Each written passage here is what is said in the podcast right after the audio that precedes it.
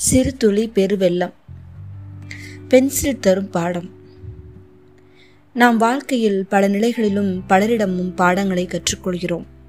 முதற் பாடம் குழந்தை பருவத்தில் தாய் தந்தை தாத்தா பாட்டி முதலானோரிடம் பழக்க வழக்க பாடங்களை கற்றுக்கொள்கிறோம். பள்ளி மற்றும் கல்லூரிகளில் பயிலும் பருவத்தில் ஆசிரியர்கள் மூலமாக பல பாடங்களை கற்கின்றோம். சில சமயங்களில் நாம் கையாளும் பொருட்களிடமிருந்தும் இயற்கையிடமிருந்தும் நிறைய பாடங்களை கற்றுக்கொள்கிறோம். அதுல பாட்டி நமக்கு கற்றுத்தந்த பாடம் என்று குறிப்பாக ஒன்றை மற்றும் பார்ப்போம். ஒரு நாள் தன் பாட்டி ஏதோ எழுதி கொண்டிருப்பதை பேரன் கண்டான்.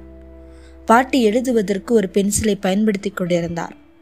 பென்சில் கூர் மழுங்கியவுடன் அதை பென்சில் செய்வும் கருவியால் கூர்மையாக்கினார். அவ்வப்போது அழிப்பானை பயன்படுத்தி தவறுகளை சரி செய்தார். பேரன் தன் பாட்டியிடம் நீங்கள் என்ன எழுதி கொண்டிருக்கிறீர்கள் பாட்டி? என்று கேட்டான்.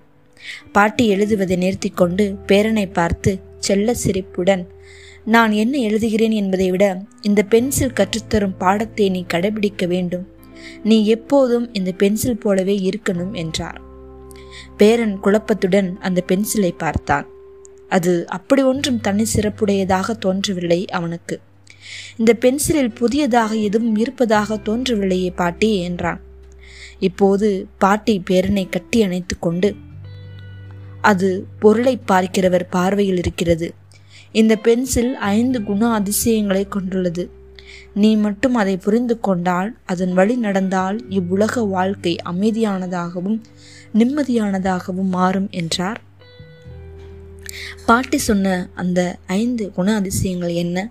முதலாவது அரும் பெரும் காரியங்களை செய்யக்கூடிய திறமை உன்னிடம் உள்ளது. ஆனால் உன்னுடைய ஒவ்வொரு அசைவையும் ஒரு கை நகர்த்தி கொண்டிருக்கிறது என்பதை மறவாதே. அந்த கை இறை நம்பிக்கை. ஆம் அவனன்றி ஒரு அணுவும் அசையாது. இறைவன் நகர்த்தும் காயாக நாம் இருக்க அனுமதிக்க வேண்டும். இரண்டாவது பாடம். நான் எழுதி கொண்டிருக்கும் போது அவ்வப்போது பென்சில் சீவும் கருவியை பயன்படுத்துகிறேன். அப்போதைக்கு பென்சிலுக்கு துன்பத்தை கொடுத்தாலும் அது கூர்மையை கொடுத்து நன்றாக எழுத வைக்கிறது. நீயும் அதுபோலவே உன்னை ஒழுக்கமாக வளரச் செய்ய எடுக்கப்படும் கண்டிப்புகளையும் கட்டுப்பாடுகளையும் வழிகளாகவும் துன்பங்களாகவும் கருதாமல் பொறுத்து கொண்டால் எதிர்காலத்தில் உன் வாழ்க்கை சீரும் சிறப்புமாக அமையும். மூன்றாவது எழுத்தில் பிழை ஏற்பட்டால் அதை சரி செய்ய அழிப்பானை பயன்படுத்துகிறோம். அதுபோல நம் தவறான செயல்களை நல்ல நோக்கத்துடன் பிறர் திருத்தும் போது அதை ஏற்றுக்கொள்வதில் அவமானப்பட தேவையில்லை. ஏனெனில் நம்மை நியாயத்தின் பாதையில் நடத்திட அது தேவைப்படுகிறது. நான்காவது மரத்திலான பென்சிலின் வெளிப்புற அழகு முக்கியமல்ல. ஆனால் அதன் உட்புறம் இருக்கும் பென்சிற்கரிதான் முக்கியமானது. அதுபோல நமது வெளித்தோற்றம் பெரிதில்லை. ஆனால் நமக்குள்ளே இருக்கும் தூய்மையான சிந்தனைகளும் எண்ணங்களுமே முக்கியமானவை. அவைதான் நம்மை சரியான திசையில் இயக்கும் கருவிகள். ஐந்தாவது பென்சில் எழுத்தின் மூலம் ஒரு அடையாளத்தை விட்டுச் செல்கிறது. அதுபோல நம் வாழ்வில் நல்லதொரு அடையாளத்தை விட்டுச் செல்வோம். நாம் விட்டுச் செல்லும் அடையாளம் எதிர்கால சந்ததியினரை சிந்திக்க வைக்க வேண்டும் என்று பாட்டி இந்த ஐந்து வகையான குண அதிசயங்களை தன் செல்ல பேரனுக்கு சொல்லிக் கொடுத்து கற்றுக் கொடுத்தாராம் அன்றாட வாழ்வில் நாம் பயன்படுத்தும் பொருட்களிடமிருந்து நாம் கற்றுக்கொள்ளும் பாடம் என்ன?